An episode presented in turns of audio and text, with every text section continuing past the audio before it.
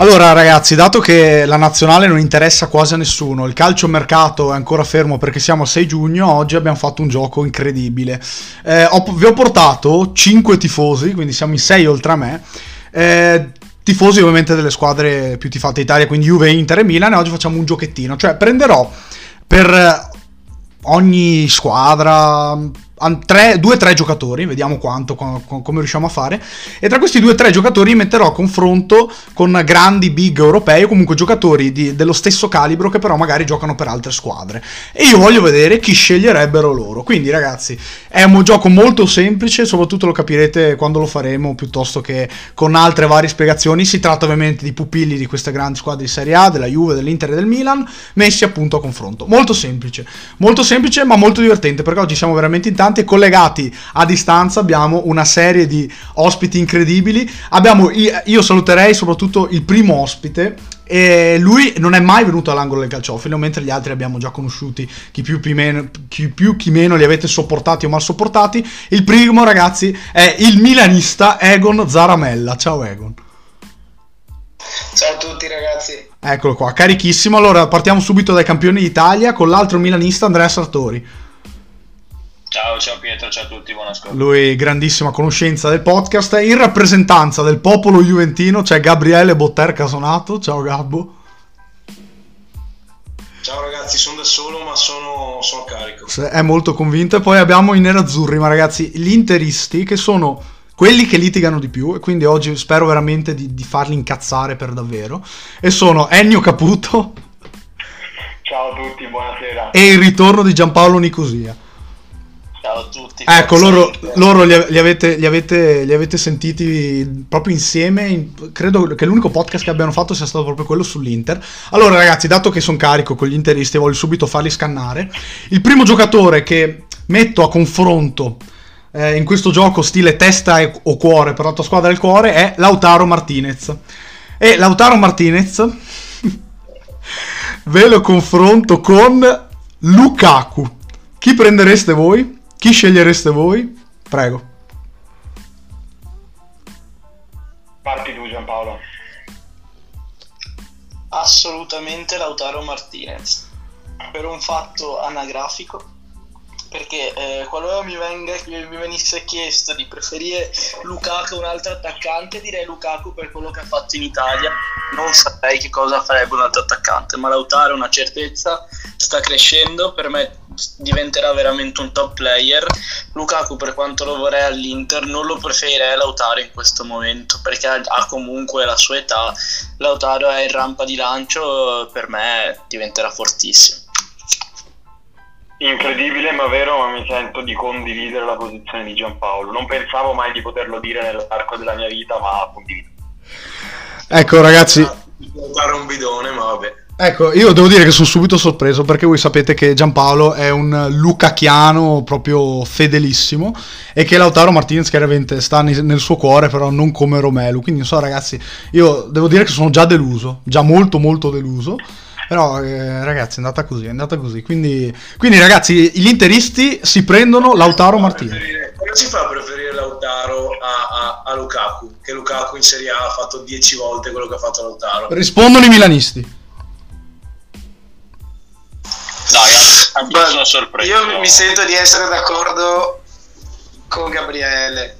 Cioè, sono completamente d'accordo sul fatto che Lukaku in Serie A ha fatto non, se non 10 volte tanto, 5 volte tanto, ma non tanto a livello di gol, credo che a livello di giocatore, per il tipo di giocatore che è, Lukaku in Serie A farebbe, li ha già fatti disastri tra le difese. Io al momento tra i due prenderei Lukaku. La mia è più una questione di preferenze, però tra i due non ci penserei neanche tanto. Stima ragazzi, manca Conte, non c'è più Pintus e il modo di giocare è completamente diverso da quello di Conte eh, esatto, stavo, stavo per dirlo io. Per quanto per comunque giochiamo ancora su contropiede, non è la nostra caratteristica più importante. Quindi tra i due, assolutamente Lautaro. Se poi mi viene chiesto Lukaku di Bala, dico Lukaku tutta la vita. Ma Lautaro me lo tengo perché un, un giorno sarà tra i primi cinque giocatori per il pallone d'oro. Ottimo, quindi l'angolo del calciofilo ha già scelto. Ma cosa dici? Ma Lautaro che sbaglia il gol a porta vuota. Eh, allora, da una parte abbiamo il bidone, dall'altra parte abbiamo tra i primi 5 il pallone d'oro, ragazzi. Io, No, io ve lo se, posso, se posso, il pallone d'oro. Però. Però neanche bidone, ragazzi, dai, neanche bidone. No, per, il, per il gioco che ha l'Inter, come ha detto Gian, eh, abbiamo visto che quest'anno Lukaku al Chelsea con un gioco un po' più di palleggio, un po' più dominante, ha fatto abbastanza fatica. Un giocatore come Lautaro per un gioco di un Tuchel di turno o di un Inzaghi di turno che è più appunto di palleggio calza secondo me a pennello più di Lukaku che invece è più adatto a un Conte di turno che ha contro il Lukaku necessita un gioco che a 360 gradi si, si sviluppa su di lui, ma è stato così all'Inter, era così principalmente all'Everton dove ha imparato praticamente a usare il fisico, eh, nel senso che giocava già spesso spalle alla porta ed è quello che ha fatto principalmente all'Inter, cioè momento di crisi non si sa dove andare, palla a Lukaku e qualcosa succede. Però l'Inter quest'anno ha dimostrato di non affidarsi a un singolo giocatore, infatti la squadra di Serie A eh, mi pare la seconda che ha portato più giocatori diversi in gol, cosa che invece quando c'era Lukaku all'Inter era un po' calata anche il, rendimento della seconda punta, che al tempo era Lautaro, a livello proprio numerico era eh, inferiore, se vogliamo dire, rispetto a eh, quanto invece si verifica adesso. Benissimo, ragazzi, No, chiarissimo. Avete vinto lo scudetto, con Lautaro no. Perché abbiamo un cesso come allenatore aggiungerei Benissimo, ragazzi. benissimo. Allora, Giampaolo chiude con eh, Lautaro top 5 pallone d'oro futuro e cesso dell'allenatore Simone Inzaghi. Quindi io direi di passare sulla Juve, perché Gabbo, Gabbo ragazzi, deve- è, è caldo, è caldo Gabbo, è caldissimo. E ragazzi, paragone, Delict contro Ruben Diaz, chi prendi Gabbo? Delict. Secco, secco. Secco. Difensore più sopravvalutato della Serie A, il più forte Adam su Mauro e non dico altro. No, vabbè, Sì, sì. devi vergognarti, devi vergognarti, Ennio, devi vergognarti, devi vergognarti. Questo, questo- questo però è, è- è talmente esagerato che non ti rispondo neanche. Cioè, qua è proprio se superiamo i limiti de- dell'accettabile. È l'unico modo per far comprendere a uno Juventino la realtà dei fatti è usare delle iperboli.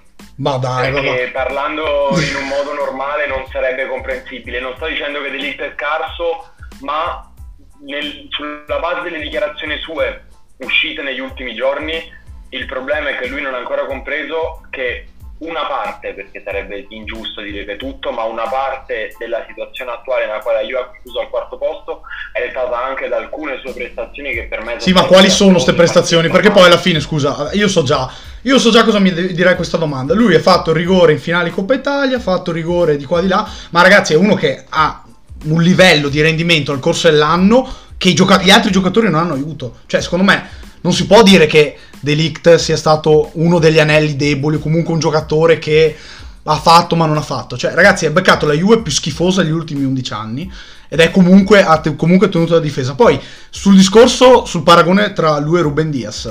Ragazzi, Ruben Diaz, siamo sicuri che tolto dal contesto Manchester City fai Ruben Diaz? Cioè, Ruben Diaz non è Van Dyke, non è Sergio Ramos, è comunque un giocatore di diverso tipo. Quindi io non sono per niente Però da convinto. quando è arrivato, è arrivato lui al City ha sistemato particolarmente la Ah, difesa. Eh. Sì, ma eh, la tendenza era quella, la tendenza era quella però. eh. Mm. La tendenza era No, quella. no, ma Mangala la Porte facevano acqua da tutte Eh, le ha cambiato, parti. eh. ha ragione. Ha cambiato proprio il modo Sì, di però difendere. allora la Mangalà giocava, giocava con Pellegrini ancora. La Porta ha giocato sette anni dopo. Cioè, non è che cioè, solo Ma- Mangalà era Porta. Poi che Manchester City, se- cioè, se Manchester City ha speso con Guardiola per giocatori sopravvalutatissimi a livello difensivo, che siano eh, Stones, Mendy, ha pagato tanto anche Danilo. Cioè, quello è un problema dei giocatori che hanno preso, non del valore così strepitoso di Ruben Diaz, secondo me. Però chiaramente, è leggi- poi, Però- chiara- chiaramente è un grandissimo No, io giocatore. non- secondo me Ruben Diaz è molto forte. Delict No, ma anch'io la dico. sua che è più giovane di Ruben Diaz.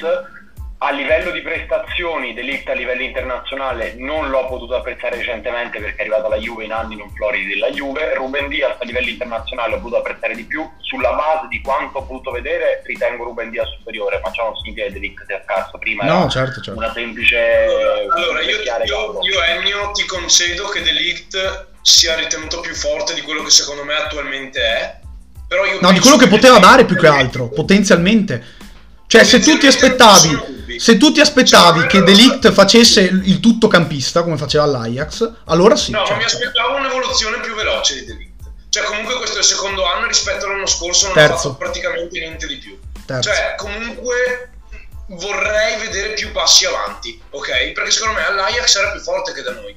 Compli, ci sono migliaia di scusanti, su questo non ci piove, la squadra che gira male, l'allenatore, il gioco, eccetera, eccetera, eccetera. Però comunque io mi aspetto da, da Delict l'anno prossimo perché io continui a ritenere lui per il rapporto di attuale forza e potenziale forza il miglior giocatore al mondo perché secondo me per l'età che ha è un fenomeno e può diventare molto più forte deve, deve dimostrare di più ok? Questo sto dicendo.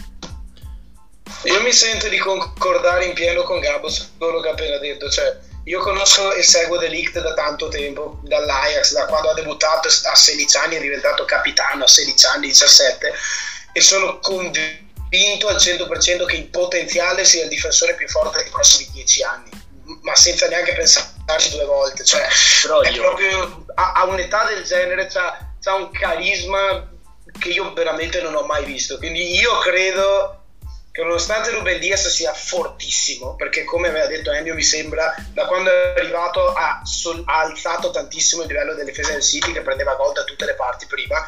Cioè, Il City c'è con. Delict vincerebbe i- il City con Delict vincerebbe la Champions Sì, perché ha una difesa alta completa- completamente d'accordo. il City con Delict vincerebbe la Completamente Champions Io d'accordo. con Ruben Diaz non cambia un cazzo Anche perché anche perché Delict viene fuori da un contesto di calcio mega offensivo e giocare con Guardiola secondo me lo porterebbe a livelli spaventosi, veramente spaventosi. Boh, io l'unica cosa che mi sento di dire è che non mi baserei sull'Ajax per quanto riguarda l'Elite. Perché quell'Ajax, Mare, eh, Ziyech sembrava Eusebio, Tadic sembrava Maradona e sono tutti diventati dei falliti, anche Van de Beek, eccetera.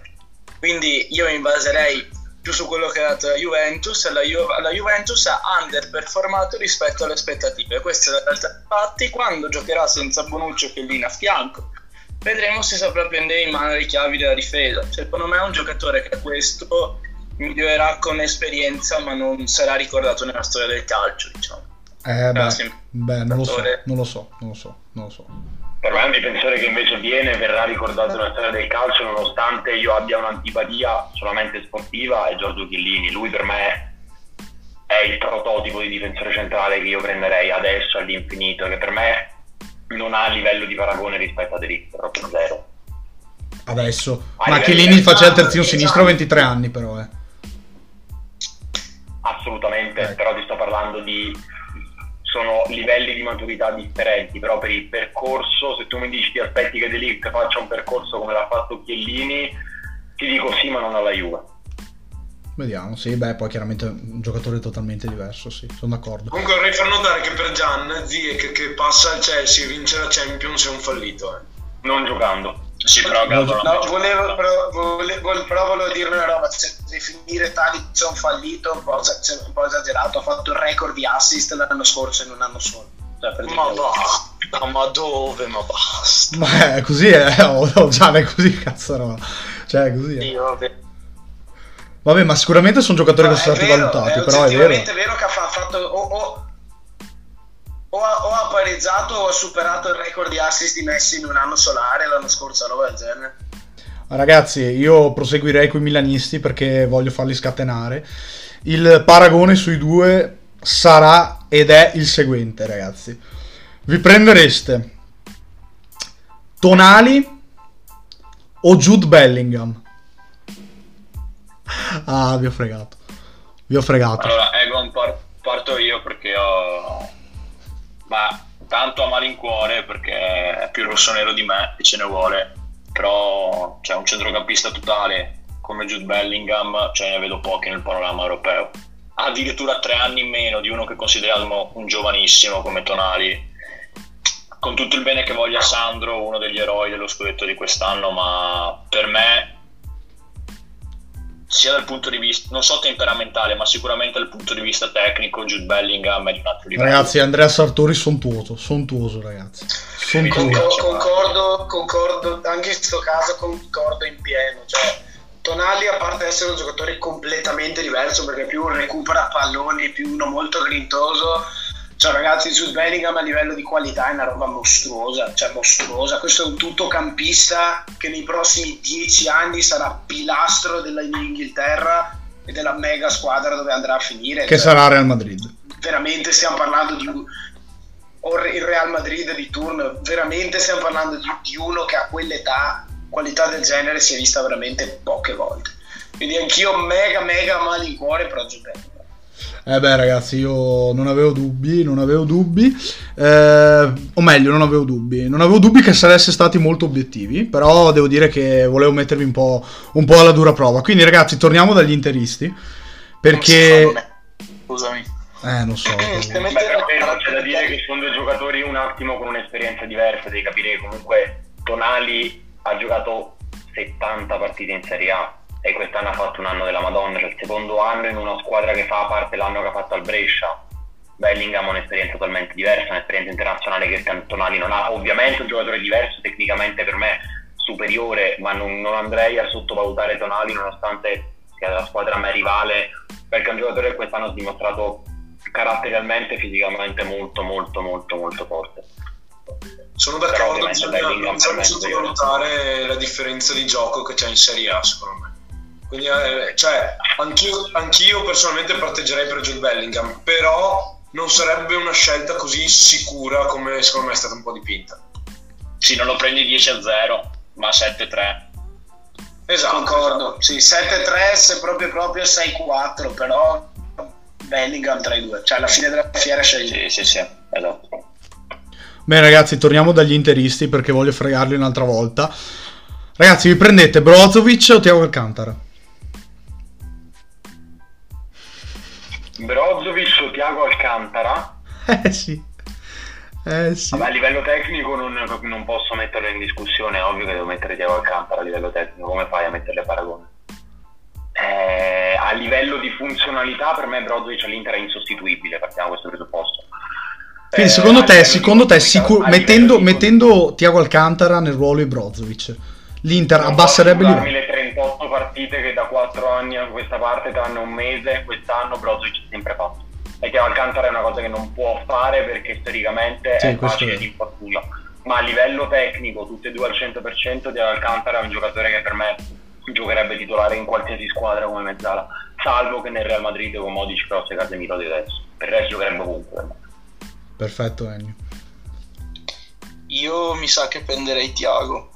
Non, allora, Non premetto- piangere però, Gian, ti prego. Premetto, premetto che adoro Brozovic e lui fa sempre prestazioni straordinarie, questa capacità di gestire il gioco a centrocampo che è unica. Però, secondo me, uno come Tiago Alcantara si può benissimo integrare in quel ruolo migliorando l'aspetto tecnico che ha in più di Brozovic. Quindi, se dovessi proprio affrontare questa scommessa, lo farei perché secondo me potrebbe essere potenzialmente migliore dal mio punto di vista.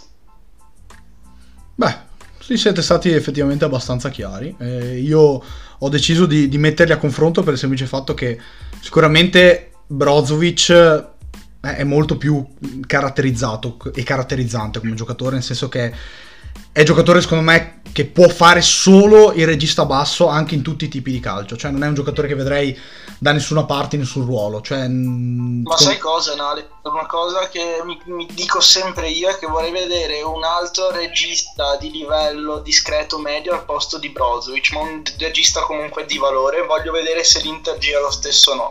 Perché allora, se gira lo stesso, vuol dire che Brozovic potrebbe essere uno dei tanti di qualità a centrocampo. Se invece non è così, vuol dire che Brozovic aveva quel qualcosa in più.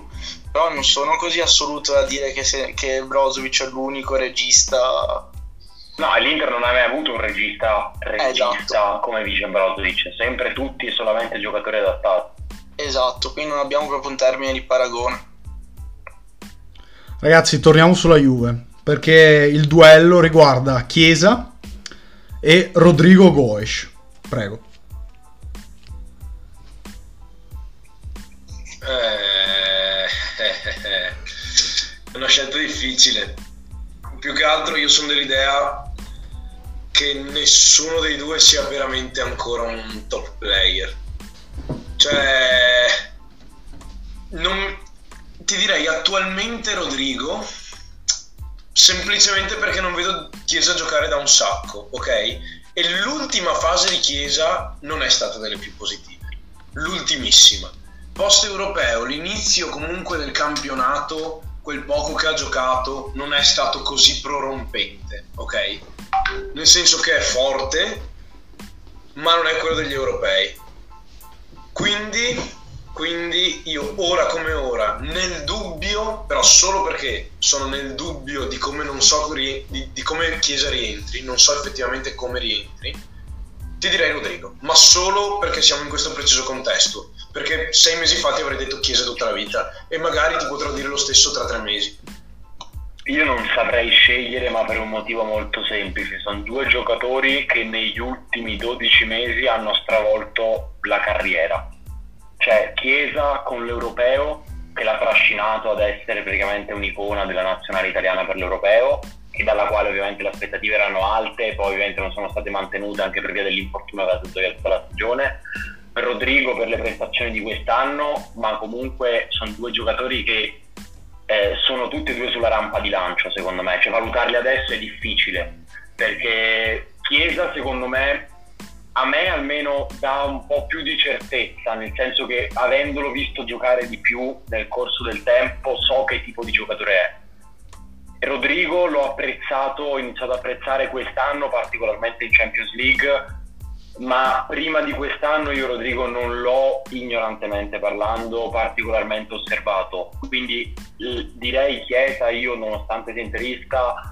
più forse per la paura che possa essere un fuoco di paglia e non effettivamente un exploit quale effettivamente magari si affermerà e mi smentirà.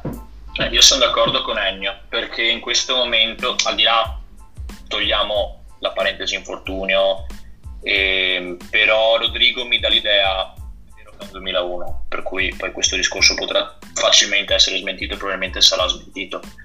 Però mi dà l'idea di un giocatore ad oggi ancora un po' immaturo, tant'è che in Liga gioca poco, lui ha questo feeling clamoroso con la Champions League che quando gioca segna, è proprio statistico e ce l'ha avuto anche quest'anno, l'ha ribadito anche in big games, però in Liga gioca poco e questo mi dà l'idea di un giocatore ancora non pieno al 100%, Chiesa è un giocatore un po' più spezzato, qualche anno più vecchio di Rodrigo, gioca 4 anni più, Serie A, no? Sì, 4 anni ecco, e, si commenta da sola comunque è chiaro che eh, se Rodrigo avesse la stessa età di Chiesa e avesse quel minutaggio in Liga, allora ti farebbe un po' storcere il naso. Nel senso che se non giocasse titolare in Liga all'età di Chiesa, allora non parleremo di un top player, ma parliamo appunto, ripeto, di un 2001. Ad oggi Chiesa lo reputo un po' più pronto, ripeto, infortunio a parte, lo vedo un po' più trascinante. Rodrigo lo vedo ancora uno, diciamo, da fiammate dal settantesimo in poi. Tutti cambiano le partite, devi mettere dentro quei giocatori che che con i loro strappi ti, ti possano imporre, ti possano far provare a vincere la partita. Chiesa, Chiesa, diciamo, ecco, se li avessi entrambi, se dovessi scegliere uno alla destra, scegliere il titolare e il sostituto in questo momento, farei partire Chiesa per le certezze che mi dà e per le fiammate a fine partita e per la capacità di essere decisivo farei giocare Rodrigo. Questo è il mio pensiero. Allora, secondo me è giustissima sta cosa che ha detto Andrea, cioè che Rodrigo è uno da ultimi, 70, da ultimi 20 minuti e 70 in poi. È vero che non è ancora pronto, essendo molto molto giovane, però parliamo comunque di uno che ha debuttato in Champions a 17-18 anni, ha fatto una tripletta perfetta in, mezz'ora o poco più se non sbaglio. E per me Rodrigo è in quei 3-4 brasiliani barali che sono Anthony, Vinicius e Rodrigo che tra due o tre anni saranno di, proprio di distacco le ali più forti del mondo. Eh, è vero che gioca ancora poco in, in, Liga, quindi non è un Chiesa che ti, ti, fa gli strappi per tutta la partita, però è uno che, o meglio, il Real ha fatto così anche con Vinicius, alla prima stagione ha giocato poco, alla stagione scorsa ti ha fatto 7 gol, 7 assist, alla terza ti ha fatto 20 gol e 18 assist.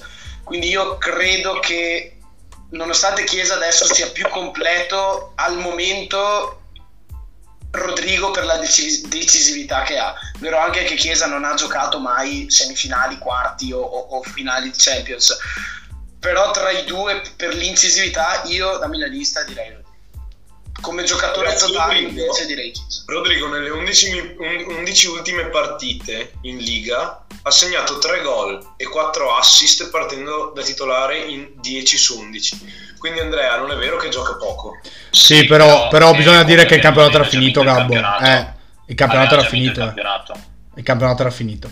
Quindi, cioè, ci sono Certo, state certe partite, certo. Insomma, Ma infatti il mio giudizio era perché dicevo proprio nell'ultimo periodo, perché io ora so che Rodrigo è in forma. Io ora vedo questo Rodrigo, però io non so come rientra Chiesa da un crociato. Sì, ma quello che, ti, Vabbè, che chiaro, volevo chiaro. dire io che allora, i discorsi su, su Chiesa e Rodrigo sono particolari, nel senso che io ho deciso di metterli insieme perché sono due giocatori che hanno vissuto dei magic moment. Cioè, allora è chiaro che ragazzi, Rodrigo non potrà fare per tutta la carriera gol all'ultimo minuto nelle semifinali Champions League. Cioè, e neanche doppietta, neanche... È chiaro anche che Chiesa non potrà vincere eh, titoli con la nazionale per tutta la carriera. Cioè, l'evoluzione di questi due giocatori qual è? Ultra top oppure grandi giocatori ma non ultra top? E a questo punto magari poteva entrare il ballottaggio dell'età, della squadra, del fatto che secondo me Chiesa ha molto più carattere di, eh, di Rodrigo. Detto che Rodrigo è molto più giovane e il carattere se lo sta facendo al Real Madrid. E quindi secondo me il, il ballottaggio era carino. Ehm, quello che vi posso dire è che io prenderei Chiesa perché so che giocatore sto andando a prendere. So che giocatore sto andando a prendere per il semplice fatto che Chiesa è sempre stato un titolare assoluto, cioè anche con la Fiorentina, con la Juve, è sempre stato un titolare assoluto, è sempre stato un giocatore che ha offerto un certo tipo di rendimento, a un certo punto veniva anche ritenuto sopravvalutato, eccetera, ma mh, sono cose eh, abbastanza relative. Rodrigo invece è un giocatore che è sempre stato una seconda linea, un po' in punta di piedi, un po' un adesso arriva, adesso arriva, adesso migliora, adesso migliora. Non, non è che non abbia rispettato le aspettative, però è ancora un passo indietro, eh, ragazzi, questo è fisiologico perché ha anche 4 anni in meno, è un 2001 che è 97, quindi secondo me, secondo me ci sai sono... cosa Alex? Sai, è molto brasiliano Rodrigo in questo. Sì, cioè va, va a sprazzi come hai detto tu. Infatti se non sbaglio per rispondere anche a Gabbo di quei 3 gol 4 assist nelle ultime 10 partite sono quasi sicuro che due gol li abbia fatti nelle ultime due giornate. Quindi se togli quei due hai un gol nelle, prim- nelle precedenti 8 quindi adesso che è nel momento dove gli viene tutto.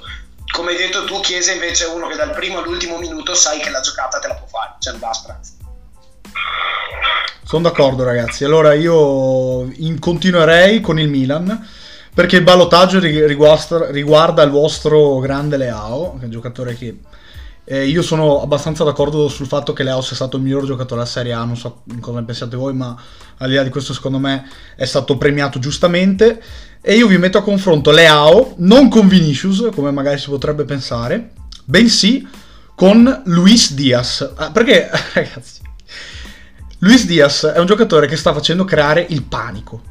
Cioè, il panico. Cioè, io ho visto. Io vedo delle reazioni ogni volta che parlo di calcio con, con chiunque.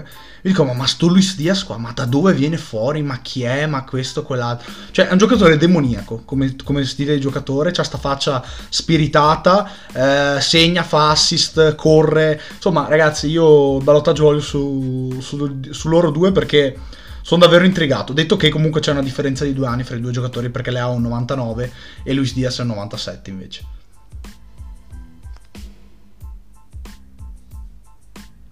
Eh, qua me l'hai fatto, mi hai fatto proprio la bastardata, devo dire. Ah, Eh, eh.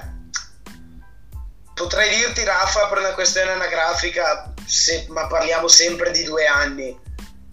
Guarda, sarò onesto, io Luis Diaz l'ho scoperto sto anno. L'ho scoperto perché quando ha fatto... ma tutti l'hanno scoperto, ma perché, anche perché è arrivato a questi livelli solo Eh, quest'anno alla fine. Eh, Ah, a me aveva già impressionato la Coppa Eh, America. appunto, proprio per bene. quello, cioè- L'ho seguito bene. Ti, ti dirò, Leao io ce l'ho sott'occhio da tre anni, quindi so di chi sto parlando. Io vedo un giocatore che è sempre più in salita, sempre più in maturazione, sempre più in rampa di lancio. Quindi al momento, anche per quello che ho visto nell'ultimo anno, ti dico Leao. Eh, io sono in grande difficoltà perché al di là che tocchi un mio pallino e, e lo sai bene, cioè da un lato abbiamo un giocatore dal potenziale straordinario, un pelo incostante ancora sul lungo andare delle partite, ma anche all'interno della stessa partita, però un potenziale top player che ripeto appunto è in lampada di lancio, ha già fatto, cioè oggi chiedo scusa, eh, quest'anno ha fatto il primo anno che ci si aspettava per una delle sue qualità.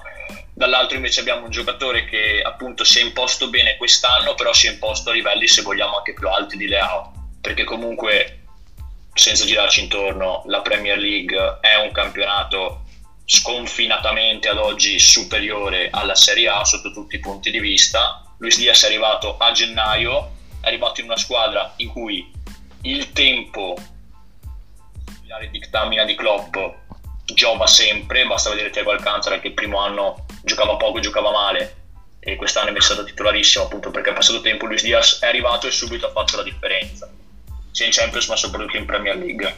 Per questo secondo me non sono comparabili. Cioè sono difficili da, da comparare per questo, per questo motivo. Però una eh, sono sti, Vai Egon, vai Egon, vai scusa, scusa, se ti interrompo, è anche vero che Luis Diaz ha Salah e Mane a passargli la palla, le outs, se ah, le mani sembra il Diaz. Chiaro, chiaro. Io cioè, posso dirti da dietro, dietro di lui c'è Tiago Alcantara, noi di... Secondo me posso dirti da, da tifoso totalmente esterno sono due giocatori di un potenziale inestimabile.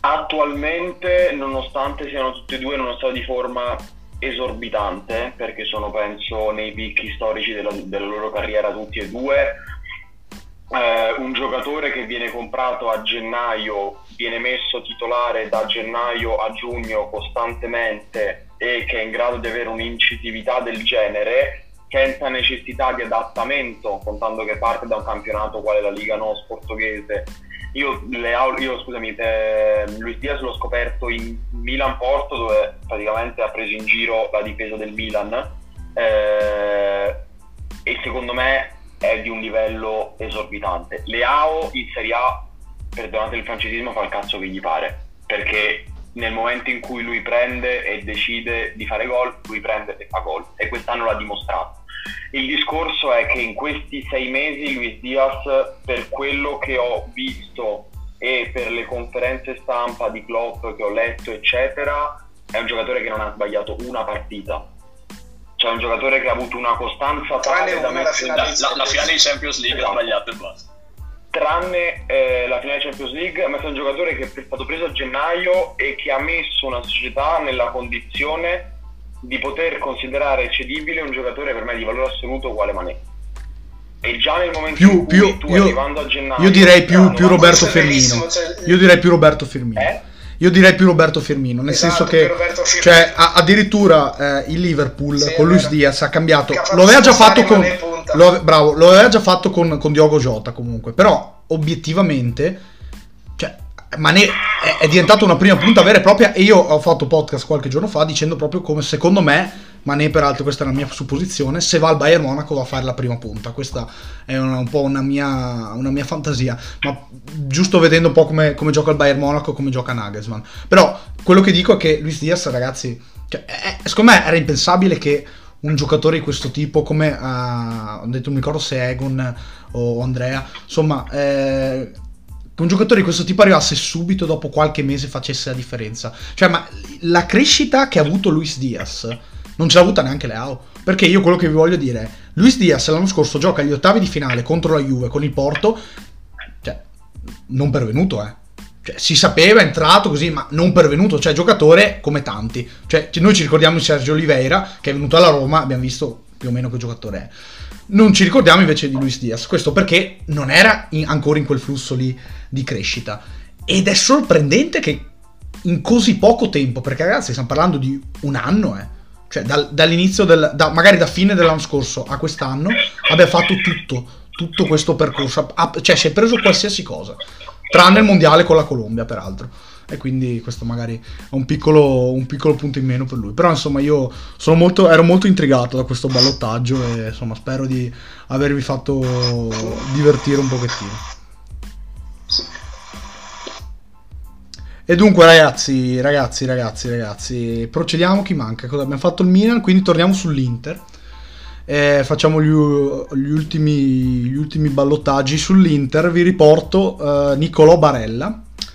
Questo forse è un po' noioso, ragazzi, però io l'ho messo a paragone con Golo Kanté. Non so, forse sono stato abbastanza scontato. Però secondo me, secondo me c'è qualcosa da dire, non tutti saremo d'accordo, soprattutto Gabbo. Io adesso ho questa impressione qua. Annusando Allora, l'aria. Parto io da, da tifoso e ti dico che sono due giocatori che non possono essere messi a paragone per quanto mi riguarda. Perché se solo ed unicamente dal punto di vista tecnico io posso preferire Barella sotto tutti gli altri aspetti sarebbe mm, come avere i paraocchi non riconoscere la superiorità di Kanté ma non Allora ve la faccio così, ve la faccio così. Barella, mi è venuto in mente, Barella o Goretzka? Eh, già qua, già qua perché fu- qui abbiamo 2-8 puri, secondo me. 2-8 puri. Eh, qua abbiamo due 8 puri, con Kanté era più difficile perché Kanté fa il mediano, ma non mediano play, mediano Mediano a due, Cioè, sì, un po' classico diverso. mediano Certo, a certo. 2 del 4-2-3-1, recupera palloni mentre Barella lo vedo più come mezzala. Con Goretzka ti dico, sono due giocatori mh, che fanno lo stesso ruolo ma che sono fisicamente opposti. Sì. Che Goretzka ha avuto una trasformazione fisica che l'ha reso un mediano fisico con una fisicità importante. Barella, nonostante la fisicità, la natura non sia dalla sua, dall'altro lato ha la tenacia, la grinta, la, la cattiveria. L'abnegazione. Per quanto dimostrato a livello internazionale mi tocca preferire Goretzka, però Barella per me è un giocatore di livello assoluto, ma non può essere paragonato secondo me né a Goretzka né tantomeno a Kanté. Ma io mi sento di dire che- che sono molto deluso da Barella, nel senso che mi aspettavo una crescita esponenziale per il tipo di giocatore che lui può essere grazie alle sue caratteristiche, ma anche quest'anno è stato un giocatore nervoso che arriva poche volte al gol, ha fatto gli assist e quello non gli si può dire. Però è calato anche fisicamente come tutti i giocatori dell'Italia. Bisogna anche mettere in conto questa cosa qua. Secondo Io me. non so quanto abbia inciso questo, però io se una volta in Barella ci vedevo un potenziale assurdo come centrocampista, per il fatto che appunto che secondo me poteva essere un nuovo tipo di centrocampista per le qualità che aveva, secondo me Barella è questo. Se migliorerà in qualcosa, ma essenzialmente il giocatore è questo. Quindi se tu eh, me lo metti a confronto con un Goretzka, ti dico Goretzka, nulla toglie a Barella, ma comunque per quello che è non lo posso mettere tra i 5 top centrocampisti in Europa.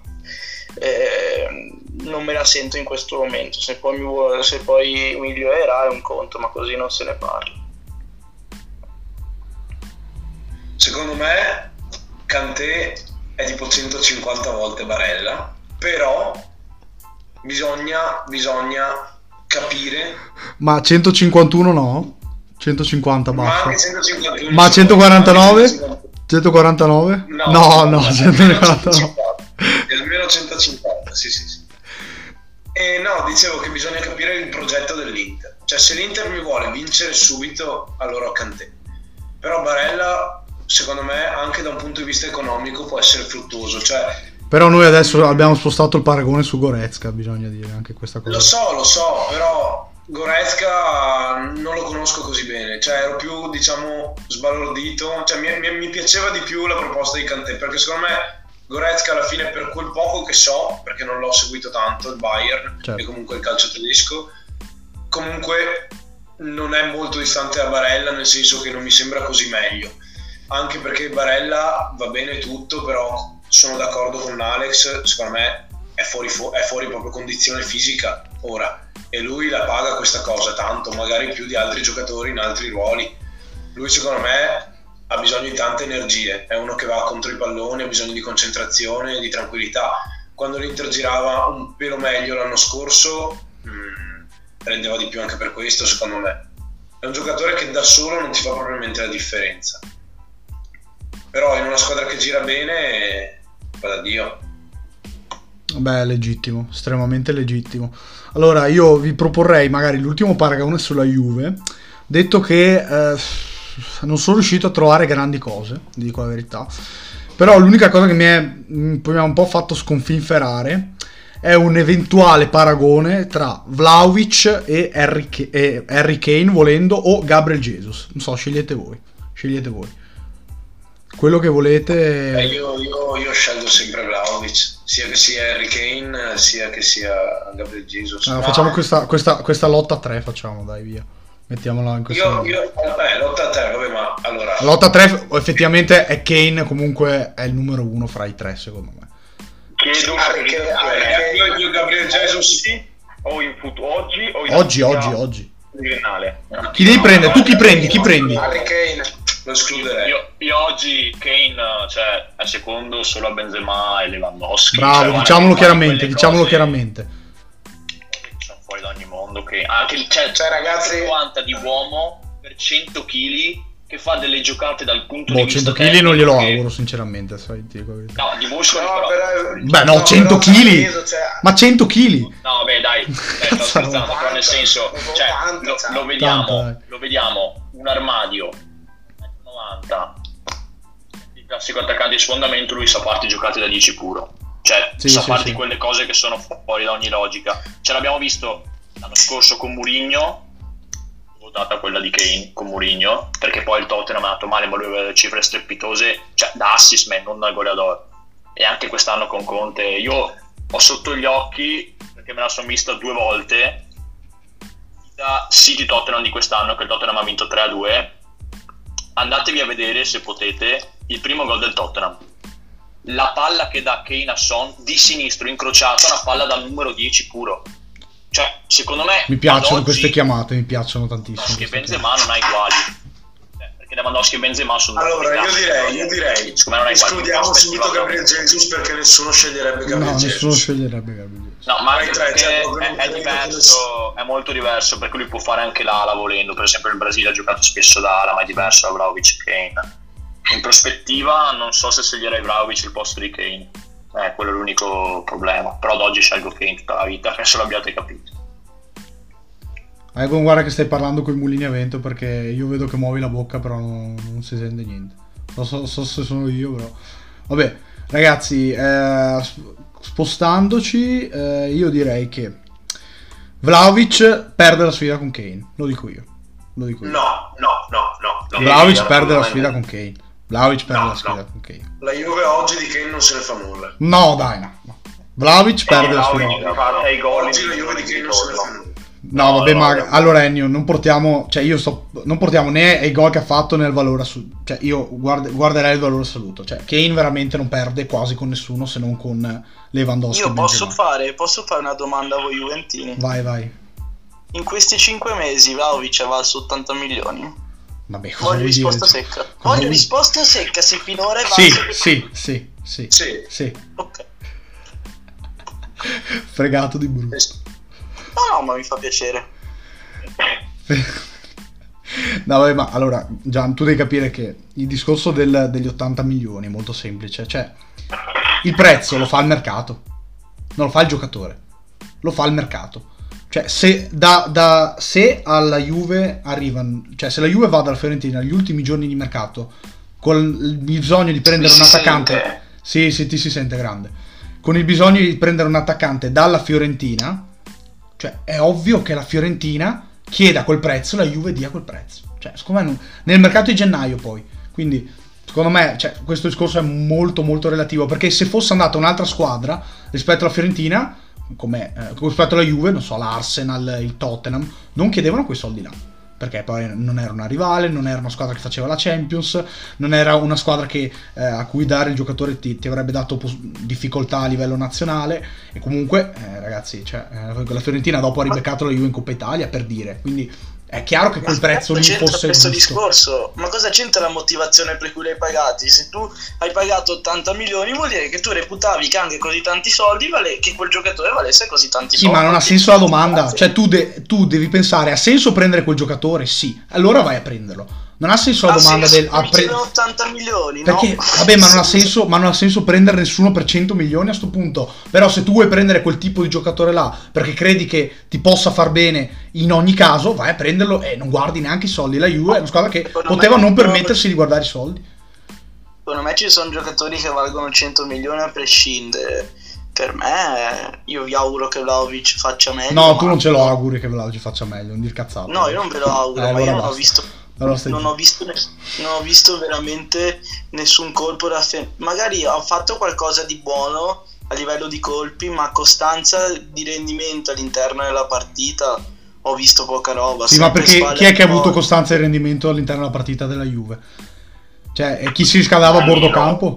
Sì, ma Danilo, ma Danilo, ma Danilo fa il terzo di destra, ragazzi. Uno che fa il terzino. Poi, che cosa ha fatto Danilo? Danilo ha fatto tutta. Allora, sfattiamo il mito di Danilo. Per quanto sia uno che esulta, che applaude, che bacia lo stemma dopo che fa gol con l'Atalanta. Danilo, ragazzi, ha fatto il terzo di destra dove non viene mai coinvolto nell'azione. Non ha particolari compiti di marcatura. Non ha particolari compiti offensivi. Cioè, è uno che ha carisma, ma è uno che voglio dire, a livello di continuità, è Ma intelligente. Le sue capacità è costante. Sì, vabbè, ma- Le ma sue non è- Vlahovic per me ha underperformato in questi sei mesi. Questo non Beh, vuol questo dire è chiaro, questo è chiaro. Questo è chiaro, però non possiamo paragonare, cioè, allora, dire che Danilo abbia avuto una costanza, è un ruolo talmente particolare che ce l'avrei anch'io la costanza dei rendimenti di Danilo. Cioè, lui sta laggiù fermo a ricevere, fa i passaggi o a quadrado o a delict. Tanti saluti, tra l'altro non fa più come l'anno scorso che spezza le linee per andare a ricevere. Sta lì laggiù a, cioè, e poi vabbè, per carità, è un giocatore affidabile, è un Non giocatore intelligente. Quando ha giocato terzo a destra, quando ha giocato terzino destro, quando ha giocato mediano, non ha mai sfigurato. No, Questo dico, cioè, chiaramente sì, è un giocatore sì. che per me è stato costante. No, ma sì, sì, Poi sì, magari sì, mi sbaglierò, non certo. sono un Però, però io ti dico, tra i giocatori che hanno che devono fare l'azione, quindi gli offensivi, i centrocampisti, ma anche i terzini di spinta, gli esterni, non c'è stato nessuno che è, è stato continuo. Cioè, ragazzi, Quadrado ha fatto la peggior stagione da quando è in Serie A, secondo me. Cioè, da No, quando è no, in no. Serie A. Io lo No, dico. Ale, non aprire, no, non aprire la tematica quadrado che siamo in guerra. No, ragazzi, Quadrado ha fatto No. sicuramente la sua peggiore stagione da quando è alla Juve. Secondo me, eh. Questo, è, questo è, beh, è vero, ma è dato la sua età. Quadrado in forma è un giocatore, era un giocatore che per me a, a livello di dove giocava terzino non aveva i quadri. No, no, sono d'accordo anch'io. Però Alla Juve. questo tornando al discorso che non c'è stata costanza da parte di nessuna individualità. Questa è la, la mia opinione. La mia opinione. No, Secondo me il non rispetto degli 80 milioni di Vlaovic eh, è stata più colpa di chi sta al di là della linea del campo che sua, perché ha cambiato molto solo le prime 5 partite, dopodiché linea bassa, palle lunghe, lui prova a proteggerle e deve migliorare ancora un po' nel gioco palla addosso per far seguire la squadra, però non puoi pretendere così tanti gol da uno che gioca di causa maggiore a 60-70 metri dalla porta avversaria.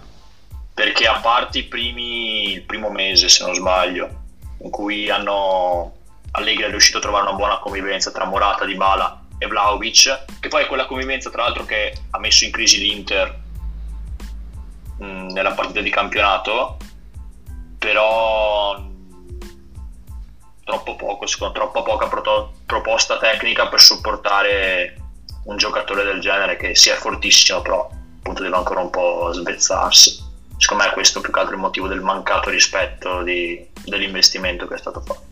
Sono d'accordo perché secondo me va visto anche in prospettiva, nel senso che quest'anno io vedevo tanta tanta anche rassegnazione, cioè non, non c'era proprio neanche la fame di dire tipica delle prime Juve allegriane che dicevano dai sì vinciamo.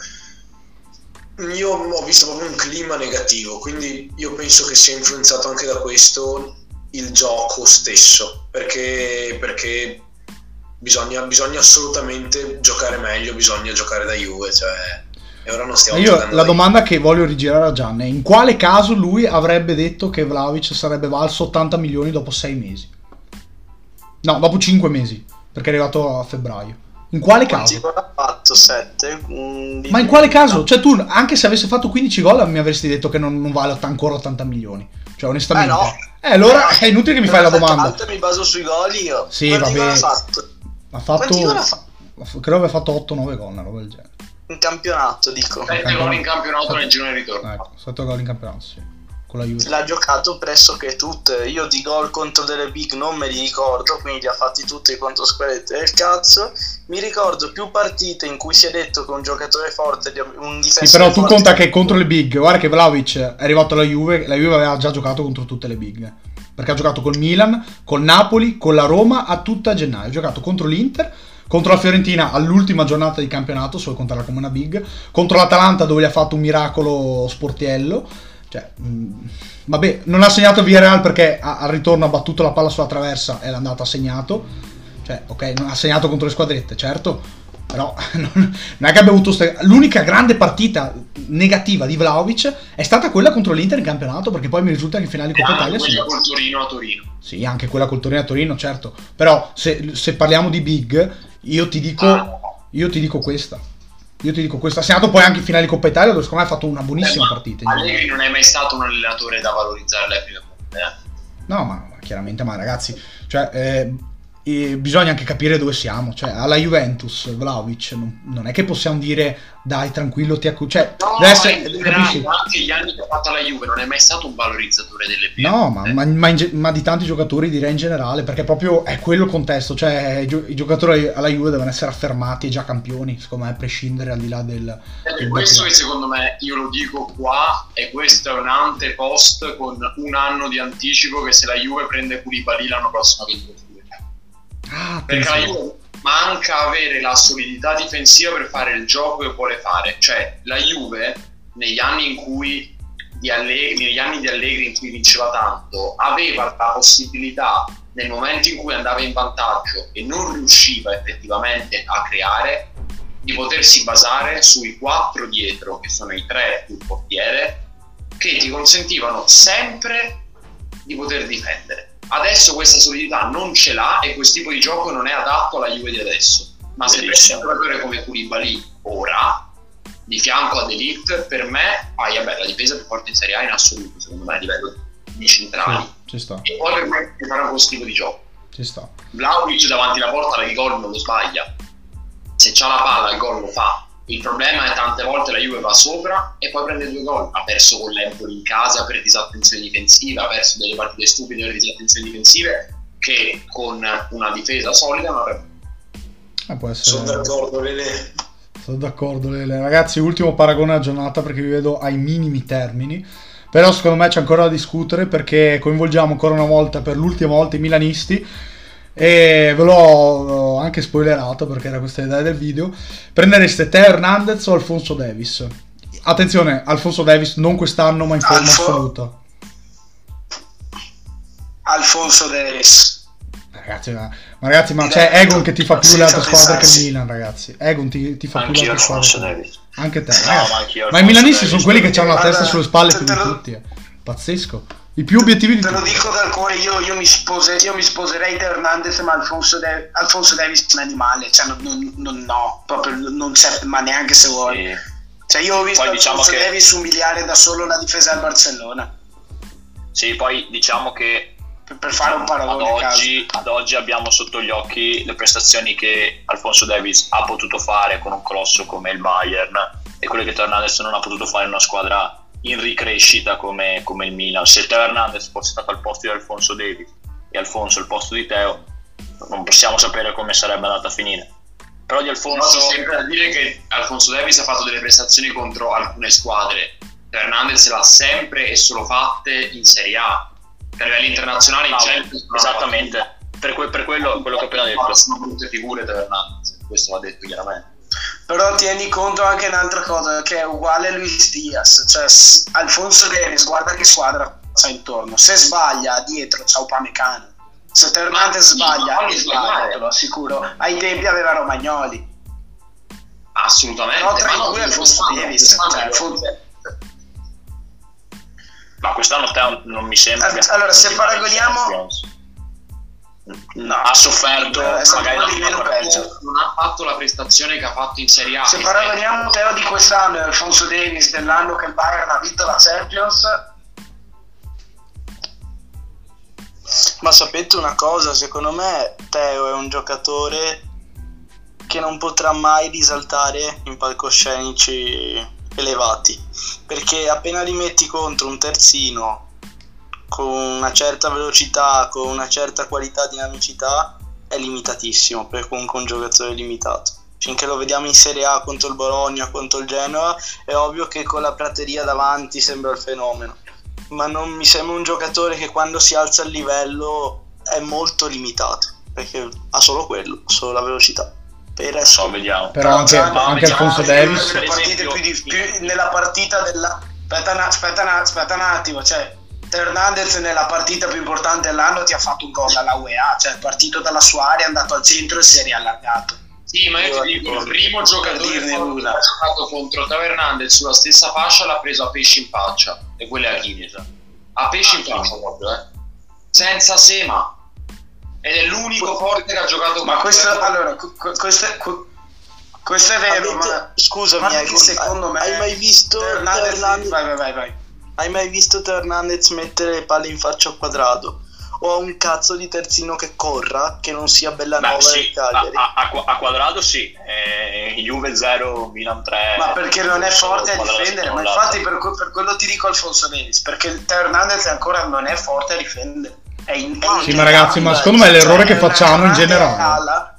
Lui è, lui, è un, lui è un esterno a 5. Lui, lui è, Esatto, stavo per dire quella cosa là. Se tu lo metti esterno a 5, secondo me ha cioè, Teo balls. Hernandez è un esterno. Hernandez è un esterno perfetto da centrocampo 5. Non, non è un difensore di suo, si vede. Però ragazzi, Ormai- secondo me noi sbagliamo una cosa. Cioè, noi sbagliamo a prendere le singole partite dove i giocatori hanno reso bene e reso male e a risaltarle con l'assoluto. Poi ci sta a costruire un'opinione su questo. Però, cioè, la continuità che ha avuto eh, Teo Hernandez, secondo me, non è comunque neanche messa a repentino dal fatto che abbia fatto un derby in cui Hakimi gli sia stato superiore. Perché nell'altro derby all'andata non è stato così, per esempio. Perché l'anno scorso ci ricordiamo all'andata il il Milan vince il derby, a ritorno vince 3-0 l'Inter ed è un'altra storia.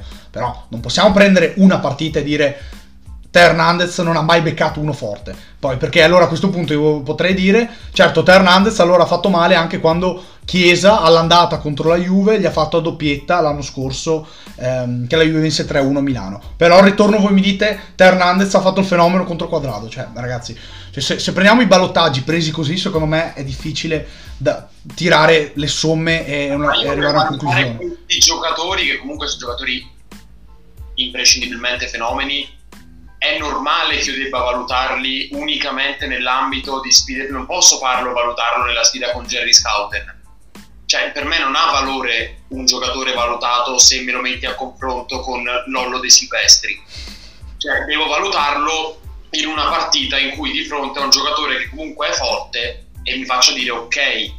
Cioè Teo Hernandez per me è fortissimo. Però nel, però nel, nel, nel- un giocatore come Alfonso Davis che a livello internazionale al di là della squadra che ha dietro ha fatto il cazzo Sì, però se, se sono giocatori fortissimi, eh, cioè alla fine ci sono sempre duelli pari, bene o male. Cioè se tu fai il conto, cioè siamo lì. Infatti, infa- infatti, no, Alex, ecco, cioè, è esattamente io di partite in cui Teo Hernandez ha preso i pesci in faccia, ne ricordo tre. Quella contro Hakimi, il- al debutto di Hakimi in un derby, e due volte contro Dybala e Dybala e Chiesa. Negli altri casi, anche nei derby di quest'anno, contro Dumfries fondamentalmente è stata alla pari, cioè si sono tenuti da una parte e tenuti dall'altra. E a questo punto però No, ti direi la considerazione che abbiamo di Hernandez non è paragonabile a quella di Dumfries, effettivamente. Cioè, No. faccio l'avvocato del diavolo da entrambe le, ta- le parti. Eh, secondo me, cioè, va- se valutiamo più ad ampio, ampio raggio, in questo caso eh, Hernandez Alfonso Davis, cioè Alfonso Davis arriva al Bayern Monaco dal Canada a 19 anni giocando da esterno destro di centrocampo che rientrava sul sinistro, ok? Cioè, questo va detto. Alfonso Davis arriva e prende un allenatore, Hansi Flick, che lo mette a fare il terzino sinistro. In un calcio, per carità, offensivo, ma un terzino sinistro a 4, non un quinto terzino sinistro. Teo Hernandez è una storia completamente diversa. Teo Hernandez, ovviamente, ha- fatto tre fila europee all'Atletico Madrid, ha giocato all'Alaves, alla, alla Real Sociedad e comunque è stato ritenuto un giocatore non, da, non mi piace dire scartare, però sicuramente è un giocatore gli, so- gli sono stati preferiti altri giocatori al Real Madrid, cioè è chiaro. Ma secondo me sbagliando, eh, attenzione. gioca- Ma è giusto, ma, ma Alex è un giocatore limitatissimo, Teo. Ma su cosa Se limitate, me- dici? Ma cosa fa, limitatissimo. Cosa fa? Limitatissimo corre, già. corre basta. Ha potenza fisica nella Vabbè, ti corsa. Ma, No, ha anche un bel sinistro. ma che bel Da, sinistro. da fermo. Vabbè, e allora il gol al Gian- volo. Contro Gian- l'Udinese, vabbè, al primo anno in Serie A all'angolino. E il il gol al volo te lo fa anche mio nonno se, te- se ti becca la palla in modo giusto. Cioè, ti- Mi mangia un po'. Sì, ok, il eh, ma se ti becca, intanto te la becca, no, sì, ma intanto, intanto te, la be- te la becca 7-8 volte l'anno. Cioè, non, è, non puoi dirmi che è limitatissimo. Cioè è limitato nei piedi perché sa usare solo il sinistro, però corre, recupera, Sì, i intercetta, difende, prende a spallate, tripla, tira, cazzo me lo chiami limitatissimo. Sì, ma dico, se noi prendiamo i difetti, Teo Hernandez per il ruolo che ricopre ha dei difetti che per me sono pesanti e che lui potrebbe migliorare per diventare un giocatore assoluto. Per me è fortissimo, è fortissimo e non lo metto in discussione. Però un terzino, quindi parliamo di terzino, non di esterno, monopiede, perché il destro non lo usa neanche per salire sull'autobus, sulla macchina, e che in fase difensiva pecca, cazzo fai il terzino. Cioè, come fai a dirmi che non puoi fare un passaggio di destro non sai difendere?